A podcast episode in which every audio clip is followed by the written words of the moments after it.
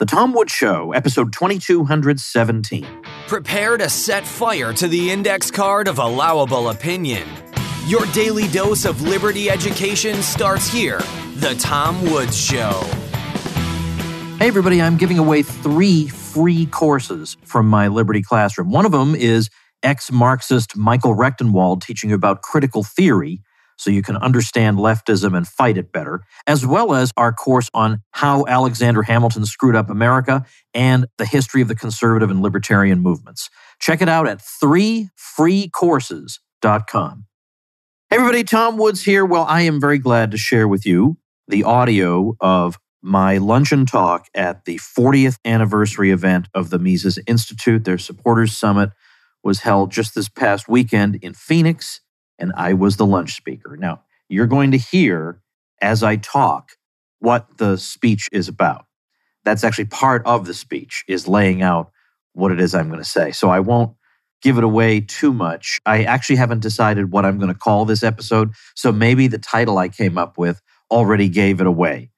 But anyway, I hope you appreciate this. Lew Rockwell is the founder and chairman of the Mises Institute, and I knew that later that night, he was going to be given a Lifetime Achievement Award. I mean, and this is literally a medal around his neck that was placed there by Ron Paul in a ceremony.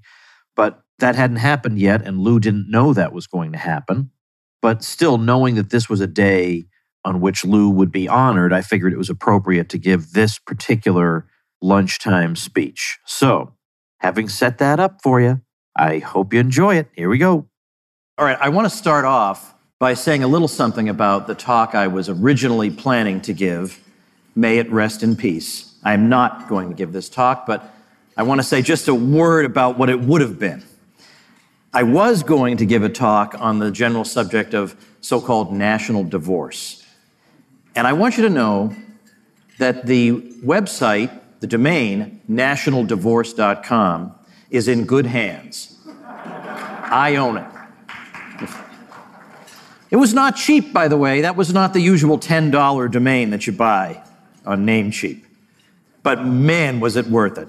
Because I released a book that I give away for free, and it's called National Divorce The Peaceful Solution to Irreconcilable Differences. So that's what's sitting waiting for you at nationaldivorce.com.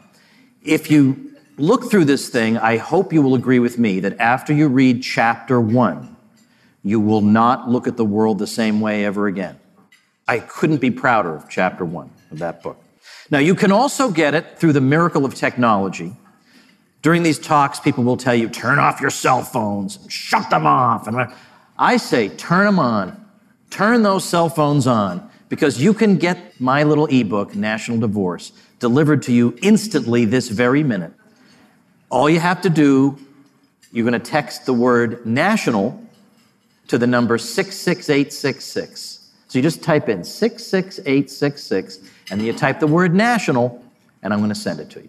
How about that? Now, I could have programmed it where you go 66866 and you type in divorce. But then I felt like, what if your spouse is looking at what you're doing? They might get the wrong idea. So the word is national. All right, well, instead of that talk, I'm giving a different talk. And there's a reason. There's a reason that there's no title given for my talk on your program. It's just luncheon with me. Now, usually the reason is I forgot to give them the title until it was too late and the programs had already been sent to the printer. But this time, there was a reason behind it. It's because I'm giving a talk that Lew Rockwell does not want me to give.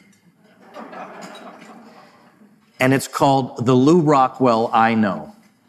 Now, Lew would hate this this is the last thing in the world Lew wants. And in that way, he's very much like Ron Paul. Doesn't want people talking about him. You know, he's happy to just do his work, doesn't need public praise. Well, doggone it, Lew, you're just going to have to sit there and take it. That's what I have to say to you, okay?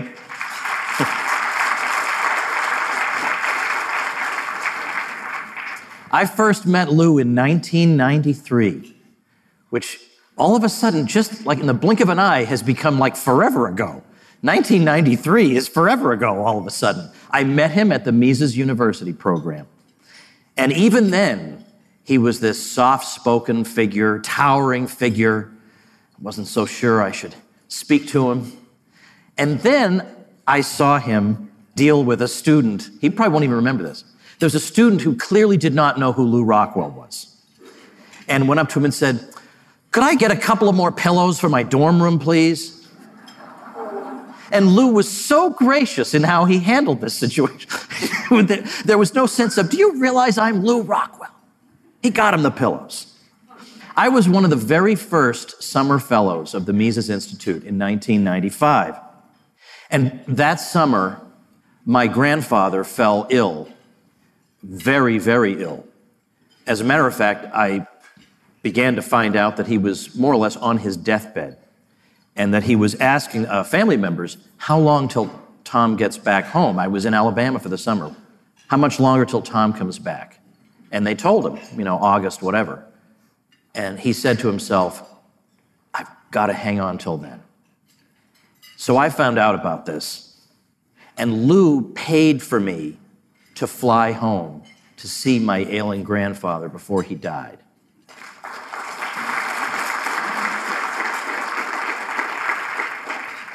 Lew has done private, unknown kindnesses like this his whole life. Kindnesses that, as we all know, are not always reciprocated. Now, Lew and his work have great personal significance for me, as I'm going to share with you in a few moments. But the significance of Lew Rockwell for the Austrian school and for the world are of somewhat more general interest, so I'm going to begin there.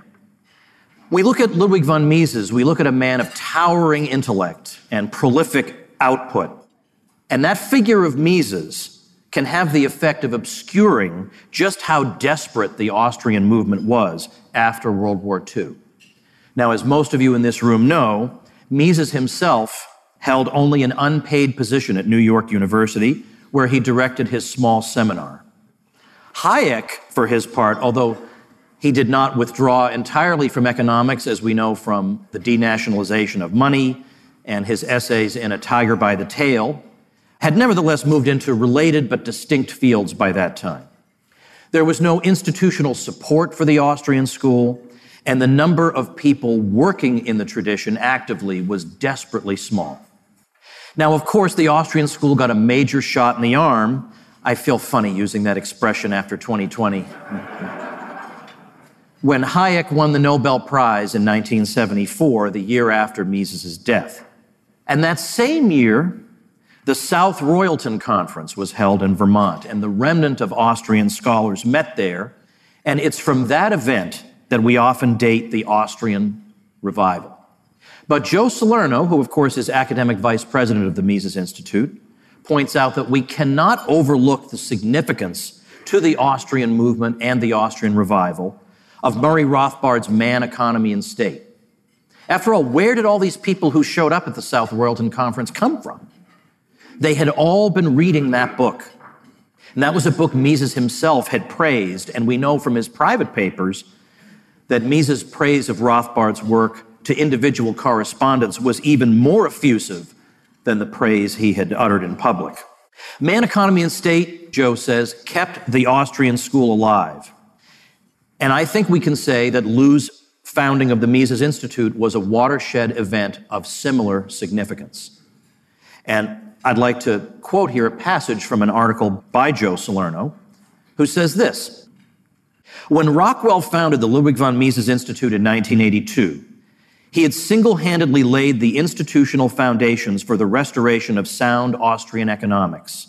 Austrian economics unabashedly inspired by the scientific vision of Ludwig von Mises. The Mises Institute was indispensable for rescuing the modern Austrian movement that had been initiated by Rothbard in 1962 and by the early 1980s was manifestly foundering. When Rockwell suggested the idea of an Austrian journal as an integral component of this institutional rescue effort, Rothbard immediately saw merit in the idea and seized upon the journal as the main instrument for reclaiming Austrian economics from those who had stripped it of its essential Misesian content in search of acceptance by mainstream economists. Hence, Rothbard pushed for a distinctive and bold name for the journal that would proudly and explicitly proclaim Austrian economics as an alternative to the prevailing neoclassical Keynesian synthesis. He was opposed in this by a number of younger Austrians who argued for a less provocative and more nondescript name, like the Journal of Market Process. But Rothbard perceptively recognized this concession on the journal title as a cover for and first step toward watering down the praxeological core of Austrian economics. I'm reminded of an incident some years ago in which a New York Times reporter showed up at the Mises Institute. Now, if this had been a typical libertarian institution, why the red carpet would have been rolled out for this reporter. Why, hello, good New York Times reporter, sir. We'd like to tell you about all the wonderful work we're doing here. And of course, we're confining ourselves to the range of opinion that you've so graciously allowed us. This was not exactly Lew Rockwell's reaction to finding out that a New York Times reporter had shown up at the Mises Institute. Lew's office is, if you've been to the Mises Institute, you know, is on the second floor. Lew found out there's a New York Times reporter in the building. He came shuffling right down those stairs and told the reporter that you're a mouthpiece for the regime and you're going to have to leave.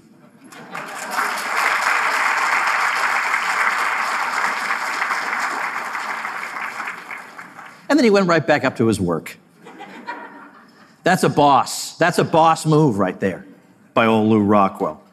Now, nowadays, we observe many thousands of people working in the Austrian tradition and the great works of the school being read by millions, and we take this for granted.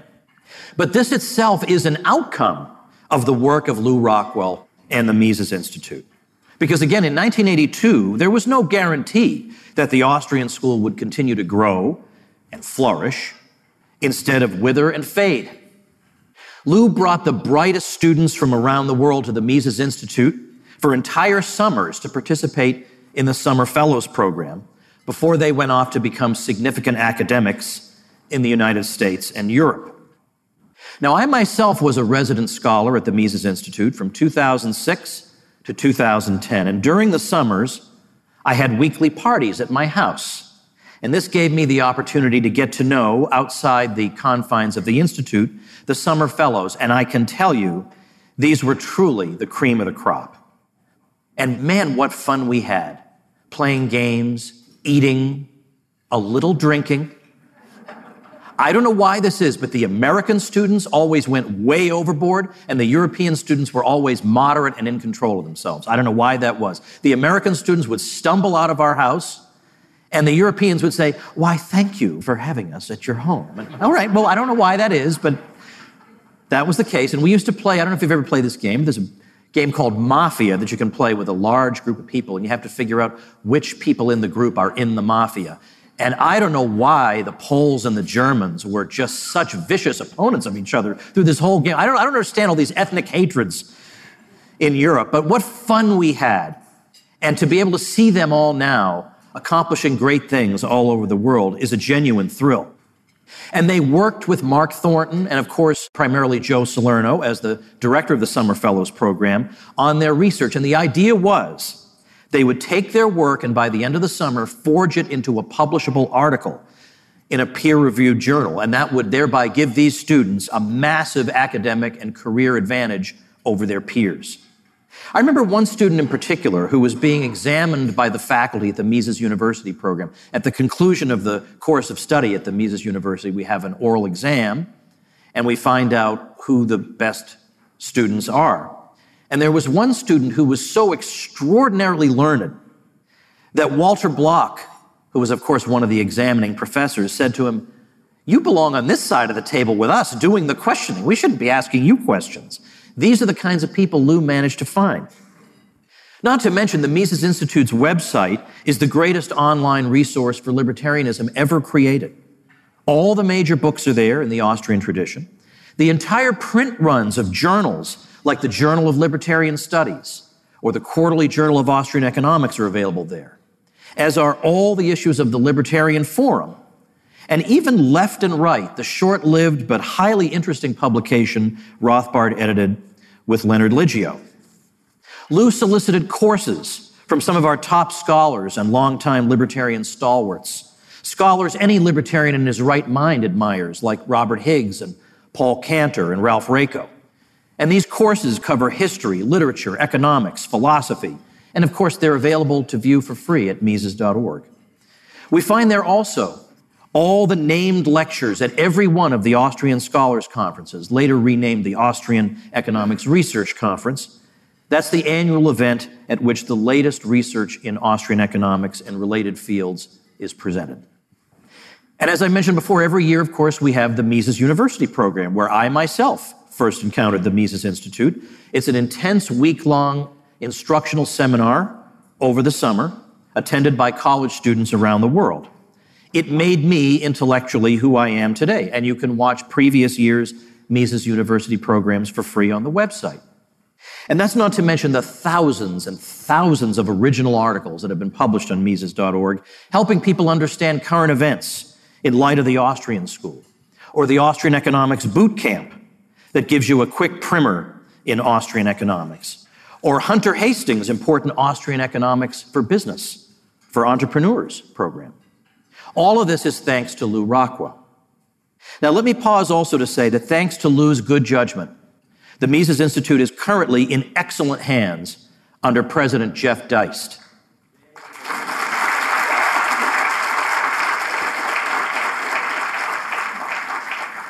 Jeff is a brilliant commentator, full of original ideas, and his achievements at the Mises Institute deserve a hearty job well done by everyone who cares about this institution.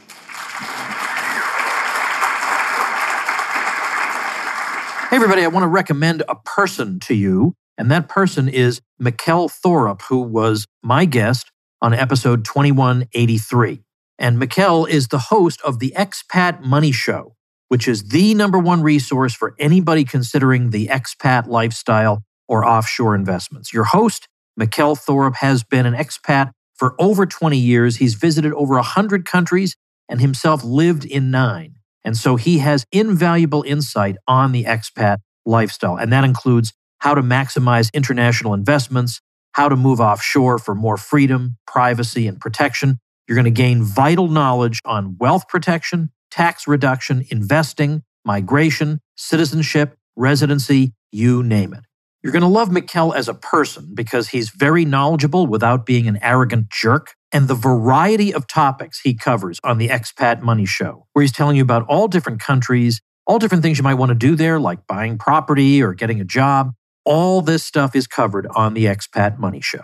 So go to expatmoney.com today the link will be in the show notes. That's expatmoney.com or listen wherever you get your podcasts. Now, these days in my spare time, I'm a bit of an oddball, eccentric. In my spare time, I've been reading the Stoics, particularly Seneca. Now, Seneca humanizes Stoicism to an extent, but the strict principles he calls us to, although I recognize in them an undeniable nobility, often seem out of my reach. And yet it occurred to me the other day I know a Stoic, Lew Rockwell. First, there's his temperament. I have never seen Lew lose his temper or appear distraught or let his emotions get the better of him. I have never known anyone who is so consistently in command of himself, precisely as the Stoics urged. Before I elaborate further, though, let me share with you a story drawn from Taxi, the 1980s sitcom. Some of you are old enough to remember. There's an episode in which Ted Danson plays a snooty, arrogant, and expensive hairdresser who absolutely ruins the hair of Elaine, who's played by Marilu Henner. She had saved up her money to go to this hairdresser to get her hair done for a fancy event. Well, back at the garage, the Alex Rieger character talks her into going back to the salon and demanding her money back. He goes with her. Louis De Palma, played by Danny DeVito, also goes to the salon. At one point, Elaine, in an act of revenge for the terrible hairstyling, is about to dump a huge bowl of red hair dye all over Ted Danson's character. At the last second, Alex talks her out of it. If you do that, Elaine, he says, you'll be no better than he is. And she stops and says, You're right. I am too good to do this. And they walk out. And then Louis says, She may be too good, but I ain't. And he dumps it on the guy's head. Now let's apply this tale to the life of our subject, Lew Rockwell. The Stoic, you will recall, is unperturbed by outside events, and that includes the attacks of critics. I do not believe in the nearly 30 years I have known Lew Rockwell, I have seen him respond to critics even once. Not even once. Somebody who looks at the situation we face today and concludes that the real threat is coming from the right rather than a left that controls all institutions and the media and demonizes dissidents anywhere in the world where they emerge is in some sense not intelligent enough to be worth responding to. Somebody who has accomplished nothing and has absolutely nothing to show for himself in terms of the libertarian movement. Attacking somebody like Lew Rockwell, who has made every single key text in the Austrian tradition available to the entire world, does not need to be responded to. On some level, I get that. And I admire Lew for not wasting his time and just continuing his work. It must make them crazy that not a single thing they say appears to affect him at all. They want him to lash out, and yet he doesn't. He doesn't even swat them away as he would an ordinary bug. That's a boss move. But remember, there's Alex Rieger and there's Louis De Palma. Lew may be too dignified to reply to his critics, but I ain't. I've responded to Lew's critics, I can tell you that. And I know they don't deserve a response, but they're losers. And for some reason, I feel compelled to make them know they're losers.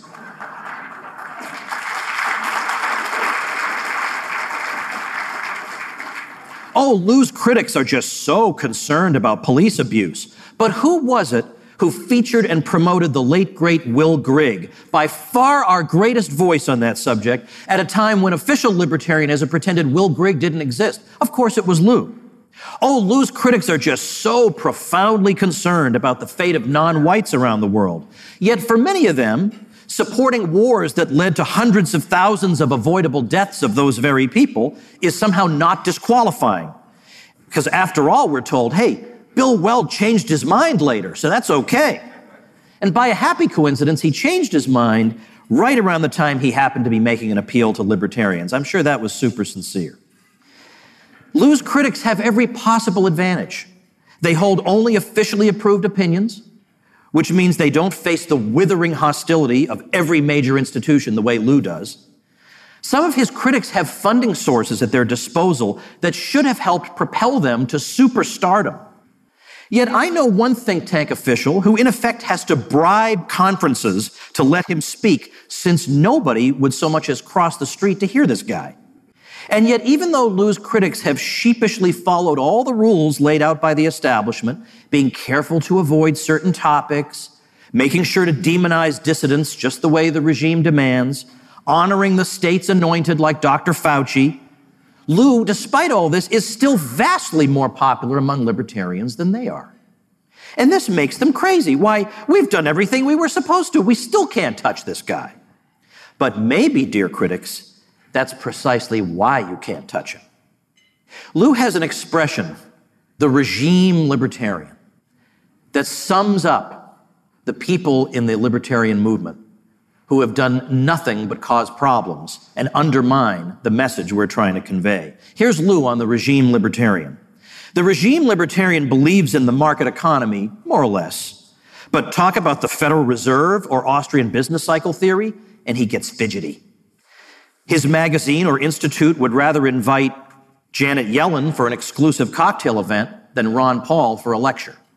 The regime libertarian loves the idea of reform, whether it's the Fed or the tax code or government schools, whatever. He flees from the idea of abolition. Why, that just isn't respectable. He spends his time advocating this or that tax reform effort instead of simply pushing for a lowering or repeal of existing taxes. It's too tough to be a libertarian when it comes to anti-discrimination law, given how much flack he's liable to get. So he'll side with left liberals on that, even though it's completely incompatible with his stated principles. He is anti-war, sometimes, but certainly not as a general principle. He can be counted on to support the wars that have practically defined the American regime and which remain popular among the general public. He sups in happy concord with supporters of the most egregiously unjust wars, but his blood boils in moral outrage at someone who told an off color joke 25 years ago. That sums it up. We all know those people. We all know those people. When my phone rings and I see that it's Lew, I always race to answer it. He's always got something interesting to tell me, or truth be told, sometimes a bit of gossip from our crazy movement. A couple of times this year, I have answered the phone only to be told that he had called by accident, and I cannot tell you what profound disappointments those moments were. Now, as I mentioned earlier, I knew Lew would hate a talk called The Lew Rockwell I Know, which is the title of this talk I'm delivering right now. So that is indeed why we gave it the bland title, Lunch with Tom Woods. So as you can see, I had to trick Lew into sitting down and letting himself be praised. But Lew, I hope you will forgive my doing this one thing, presumably against your will.